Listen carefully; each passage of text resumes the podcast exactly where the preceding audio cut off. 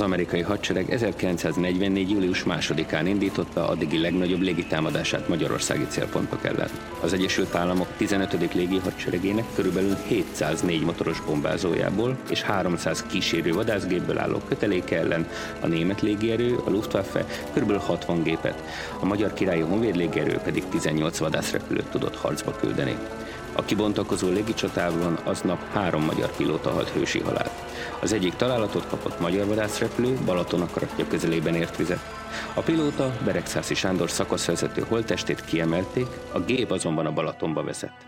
A repülő maradványainak kiemelését 2023. októberében kezdték el.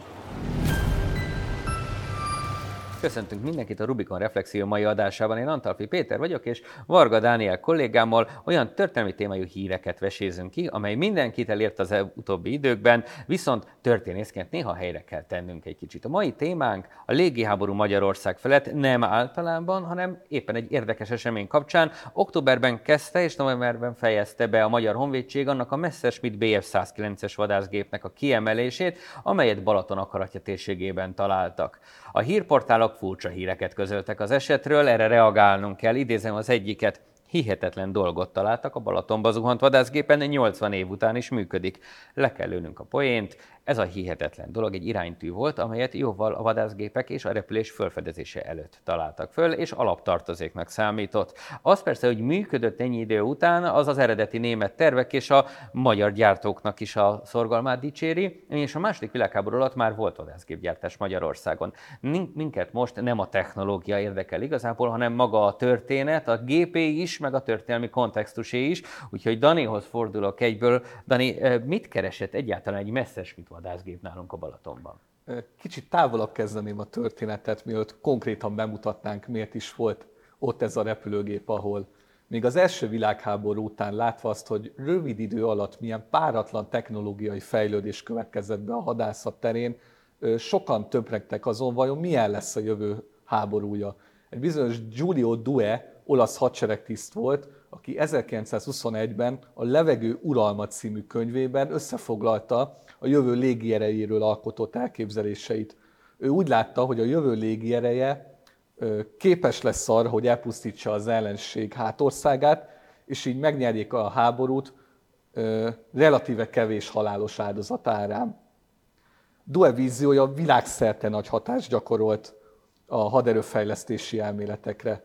Például az Egyesült Államokban született meg a precíziós bombázásnak az elmélete, mely szerint a háború gyorsan eldönthető, és a polgári lakosság is megkímélhető, ha csak az ipart, és annak is csak bizonyos szegmenseit bombázzák, ami végül magával rántja az egész ellenséges ország hadigazdaságát.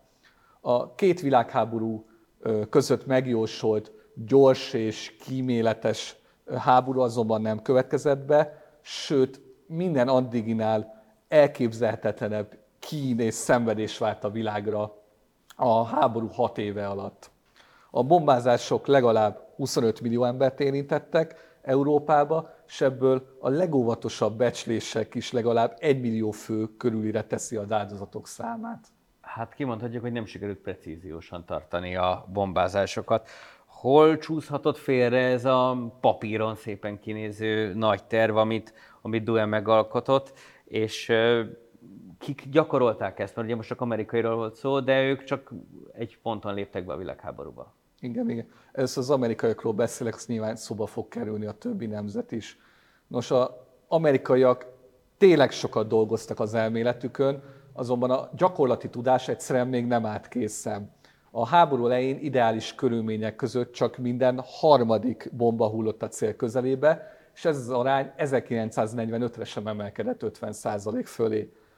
Az amerikaiaknak az eljárása azonban mindig úgymond kedvezőbbnek tekinthető, mint például a briteké. Ugyanis a brit királyi légierő inkább a városoknak a lakónegyedeit bombázta, általában éjszakai bevetésen, abban a reményben, hogy majd megtörik a lakosságnak az ellenállása, és az emberek egész egyszerűen majd fellázadnak Hitler és a náci vezetése ellen. Így fejezve be hamarabb a háborút. Ezen elképzelés szellemében hajtottak végre olyan támadásokat, mint 1943-ban Lübeck és Hamburg ellen, 1945-ben pedig Dresda ellen.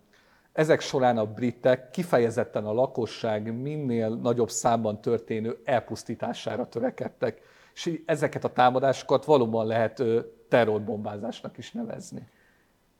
Igen, de egy ilyen történészként kötözködő megjegyzést hadd tegyek. Tehát, hogy a terrorbombázásról van szó, akkor muszáj megemlíteni a németeket is, akik a világháború kitörése előtt a spanyol polgárháborúban kifejezetten ezzel kísérleteztek, hogy milyen hatása lehet a harci helyzetre és a lakosságra, hogy ők terrorbombázással próbálják az egyik oldal felé billenteni az egész polgárháborút. És itt van egy, egy érdekes megjegyzésünk, hogy hogyan reagál a, a társadalom. Ha belegondolunk, Picasso-nak a Gernika című képe, az pont ennek a traumának az egyik lenyomata. Igen, akkor már én is fűznék ide valamit még azért az amerikaiakhoz, amikor a, ők kiválasztották a bombázandó célpontjaikat, illetve azon dolgoztak, hogy a bombáik minél pontosabbak legyenek, csak kis részben érdekelte őket a humánum.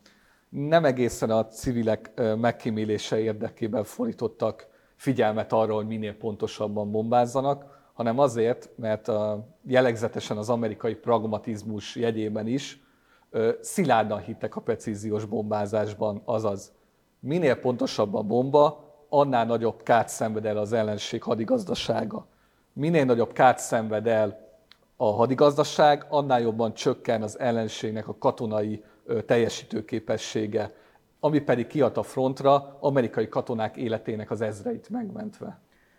Ugye ez az elmélet, hogy megint idézőjelben papíron jól néz ki, de minden a gyakorlaton áll vagy bukik. Hogyan kerültünk föl mi számukra a térképre? Tehát az, hogy amerikai bombázás történjen Magyarország ellen, ahhoz egyáltalán meg kell találniuk minket a térképen. Igen. Nos, a magyar célpontoknak a, célpontoknak a bombázása, az olasz fegyverszünet, majd a dél-olaszországi repülőterek megszerzése után körülbelül 1943. szeptemberétől vált reális fenyegetésé. Ám ennek ellenére több mint fél éven át nem került sor Magyarország elleni légi hadműveletekre. A Teheráni konferencián merült föl 1943. november-decemberre fordulóján, hogy Németország szövetségeseit fokozódó bombatámadásokkal kell leválasztani Berlinről. Teherán tehát nem csak azért tragikus fordulat a magyar történelem szempontjából, mert végső soron így dölt el gyakorlatilag, hogy Magyarország a szovjet befolyási övezet alá fog majd tartozni a második világháború után, hanem azért is, mert itt született világos politikai felhatalmazás arról, hogy az országot bombázni kell. Ha belegondolunk, akkor 41. március 19 a német megszállás, és április 3 az első komoly amerikai bombázás. Itt most ez olyan közel van ez a két datum egymáshoz, hogy föl kell tennünk a kérdést, történészként, meg akár egyszerű olvasóként is, hogy van a kettő között bármilyen összefüggés? Valóban Budapest 1944. április 3-án szenvedte el az első, egyébként a főváros történetében a legtöbb, összesen közel ezer polgári áldozatot követelő légi támadását. Persze van itt egy vita a dátumok közelsége miatt, hogy Magyarországot csak akkor kezdték el bombázni, miután német megszállás alá került, azonban hazánk nem emiatt került fel a, a úgymond a bombázandó területeknek a listájára. A szövetséges hadvezetés szemében Magyarország 1944. március 19-e előtt és után is egyike volt a németekkel szövetséges államoknak, amelyeknek ipari potenciája a harmadik birodalom erőfeszítéseit szolgálta. Ráadásul a német csapatok jelenléte 1941-től már folyamatos volt. Érdemes kiemelni, hogy a szövetséges hadvezetés arra sem volt tekintettel, ha például megszállt, azonban elviekben szövetséges országot kellett bombáznia. Például Franciaországot is érte folyamatosan légitámadás ezekben az években. Egyszerűen így jött ki a lépés, hogy ekkora 44 áprilisára kerültünk fel az amerikaiak radarjára. És mennyire tudták azt, hogy itt mi várja őket? Ugye a történelmi legendáriumunk része az, hogy a hadüzenetünket sem értették, ami valószínűleg így nem hangzott el, de gyakorlatilag az, hogy hol van Magyarország, milyen célpontok vannak itt, egyáltalán hogy találnak meg a térképen, és mi az, ami itt egyáltalán található, arról milyen információink vannak most, hogy mit tudtak rólunk? Nos, azt tudták, hogy mit szeretnének bombázni, azzal volt baj, hogy mi fogja őket várni. Pontosabban mi fogja védelmezni a magyar légteret. a Magyarország elleni első bombatámadás az amerikaiak számára is némiképp úgymond ugrás volt az ismeretlenbe. Az amerikai hírszerzés jelentései nagyon felszínesek voltak, inkább találgatásokról beszéltünk sem, mint szakszerű hírszerzési információkról. Erre jó példa, hogy a jelentéseikben a Magyar Királyi Honvéd légierő gyakorlatilag a háború végéig nem kapott külön identitást, mivel egyszerűen nem tudták azonosítani a magyar felségjelzést. Valószínűleg a gyakori olaszországi bevetéseknek tudható be, hogy a farok, farok felületre festett trikolort sikerült rendre olaszként azonosítani. És mi volt a célpontjuk? Tehát felteszem, nem a Balatont akarták bombázni, és örültek, hogyha éppen véletlenül nem a tengert látják, mert akkor tudják, hogy talán nem Olaszország fölött vannak, még hogyha a felségjelzést be is nézték. Mi lehetett az a cél, hogy ha amerikaiak, akkor te elmondásod szerint nem a polgári lakosságot akarták bombázni. Voltak konkrét célpontjai? Igen. Az amerikaiak először elsődlegesen a repülőgépgyártás és a közlekedési infrastruktúrát bombázták. 1944 elején jött egy fordulat a gondolkodásukban, hogy Németország térdre kényszerítésének a kulcsa az olaj. Az új direktíva alapján a Magyarország elleni légihadjárakban 1944. júliusától a hangsúly a magyar olajkitermelő és olaj feldolgozó üzemekre helyeződött át. Ilyen például Budapesten, Péten és Almásvizitőn volt található. Az első ilyen bombatámadás 1944. július másodikán következett be. Az amerikai légerő több mint ezer repülőgéppel érkezett a magyar légtérbe. Ők voltak ezren. Ami egy elképesztő szem, tehát azóta nem láttunk ezer gépet Magyarország légterében így egyszerre. Hogyan lehetett velük bármilyen módon felvenni a harcot? Mi várta őket? Nos, az amerikaiak az első nagyobb magyarországi bombatámadás után másfél hónapig nem támadtak újabb magyar célpontokra. Ez alatt állították fel kimondottan a magyar légtér védelmére a 101-es vadászrepülő osztályt, amely a legendás Puma elnevezést kapta, és korszerű Messerschmitt Bf-109-es vadászrepülőgépekkel fegyverezték föl. Ennek az egységnek a harci jelle az üvölt vörös pumafej volt, illetve a jelmondatuk, vezérünk a bátorság, kísérünk a szerencse. Egyébként maga a jelkép a puma a mostani honvédségi grippeneken is megtalálható. Július másodikán tehát ezer amerikai repülőgép ellen a magyar fél a légvédelmi tüzérség mellett összesen 18 darab magyar messzesmitet tudott felmutatni. Ami egyébként nem sok. Ami érdekes, hogy ugye azt mondod, hogy ezt akkor állították föl. Mit tudunk a pilótákról? Tehát milyen képzettségű, felkészítésű volt az a fajta magyar légierő, gyakorlatilag osz, egyetlen osztag, amelynek azt a feladatot el kellett volna látnia, hogy gyakorlatilag ez ellenséges ezer gépet valahogy távol tartani a magyar légtértől. Nos, az általánosokban elmondható, hogy magas színvonalú alapkiképzésben részesültek, továbbá számos pilóta szerzett még a keleti fronton harci tapasztalatokat, azonban kell tudni, hogy az ott zajló csatáknak a jellege teljesen eltért a későbbi amerikaiak ellen vívott ütközetektől.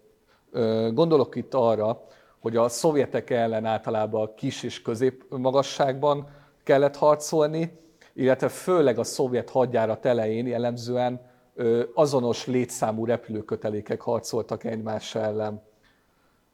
A magyar pilóták, amikor tanultak repülni, semmilyen kiképzést nem kaptak arra, hogyan kell majd úgymond az amerikaiak ellen harcolni. Ugyanis az amerikaiak általában nagy magasságba támadtak, szoros kötelékbe, ami azonban fontosabb, hogy iszonyatosan nagy túlerőben. Ennek ellenére a magyar pilóták kiválóan helytáltak. A bevett módszer az amerikaiaknál az volt, hogy az amerikaiaknál is nagyon magasságból kellett támadni, oldalról vagy hátulról, gyorsan rájuk kellett ütni, tüzelni, ezek után pedig annál is gyorsabban elmenekülni.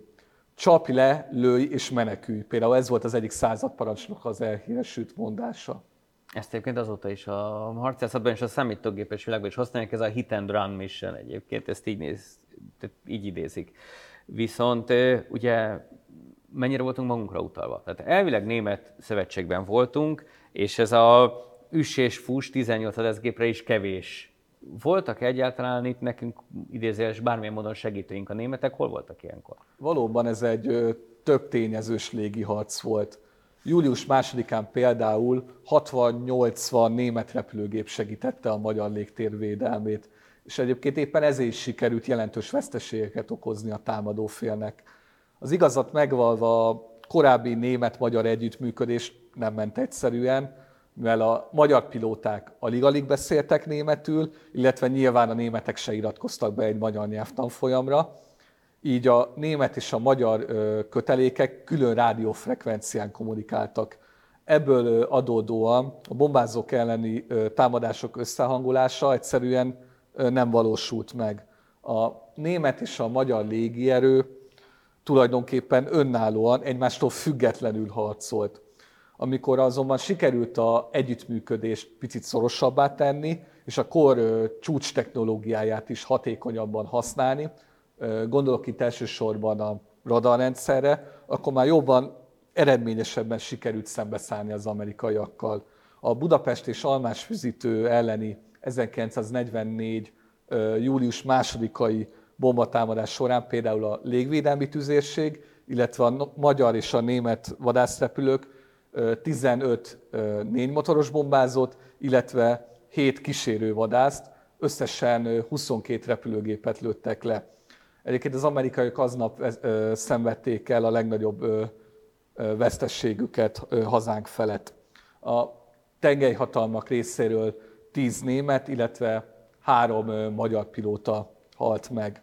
Köztük Beregszászi Sándor szakaszvezető, akinek a holttestét a, a lezuhanását követően még ki tudták emelni, a gépe azonban elsüllyedt a Balaton mélyére. Mit olvastál, Péter? Hogyan zajlott a mentés?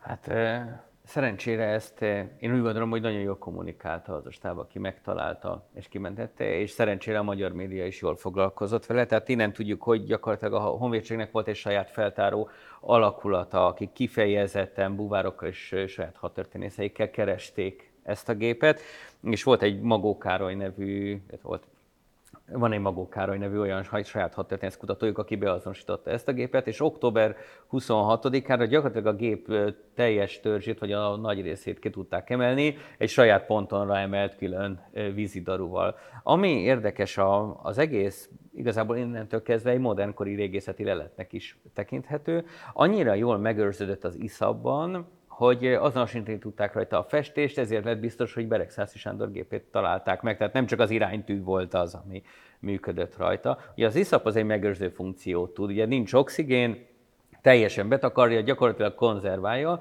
Ugye iszabban megmaradt régészeti leletekkel a világon mindenhol szeretnek foglalkozni, megdöbbentően jól őriz meg dolgokat. És innen biztos nekünk ez a Beregszászi Sándor, akiről egyébként az egyik korabeli magazin tudósít. Tehát gyakorlatilag nem egy teljesen anonim arctalan, hanem egy majdnem egy előttünk megjelenő ember alakról van szó, ami azért érdekes, mert az egyik újság úgy tudósít róla pont pár hónappal a légicsata előtt, hogy a félelmet hírből sem ismeri, látszik rajta, hogy akkor érzi jól magát, ha jobb keze a botkormányt, bal keze pedig a gázkart fogja, és sok száz kilométeres sebességgel suhan végig az égbolton, ezt most konkrétan egy korabeli újságból idéztem.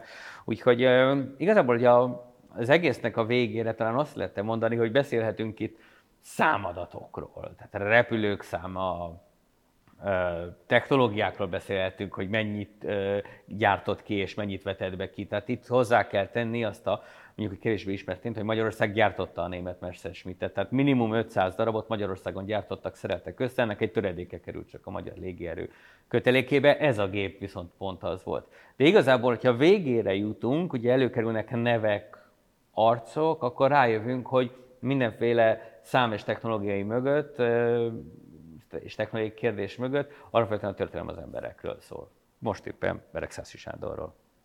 Köszönjük, hogy itt voltak velünk, tartsanak önök legközelebb is.